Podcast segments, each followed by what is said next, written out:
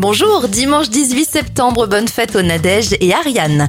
On débute cette éphéméride avec les anniversaires de stars. Le présentateur de Turbo sur M6, Dominique Chapat, à 74 ans. 51 pour le cycliste Lance Armstrong. Le footballeur Ronaldo à 46 ans et 41 bougies pour Camille Combal.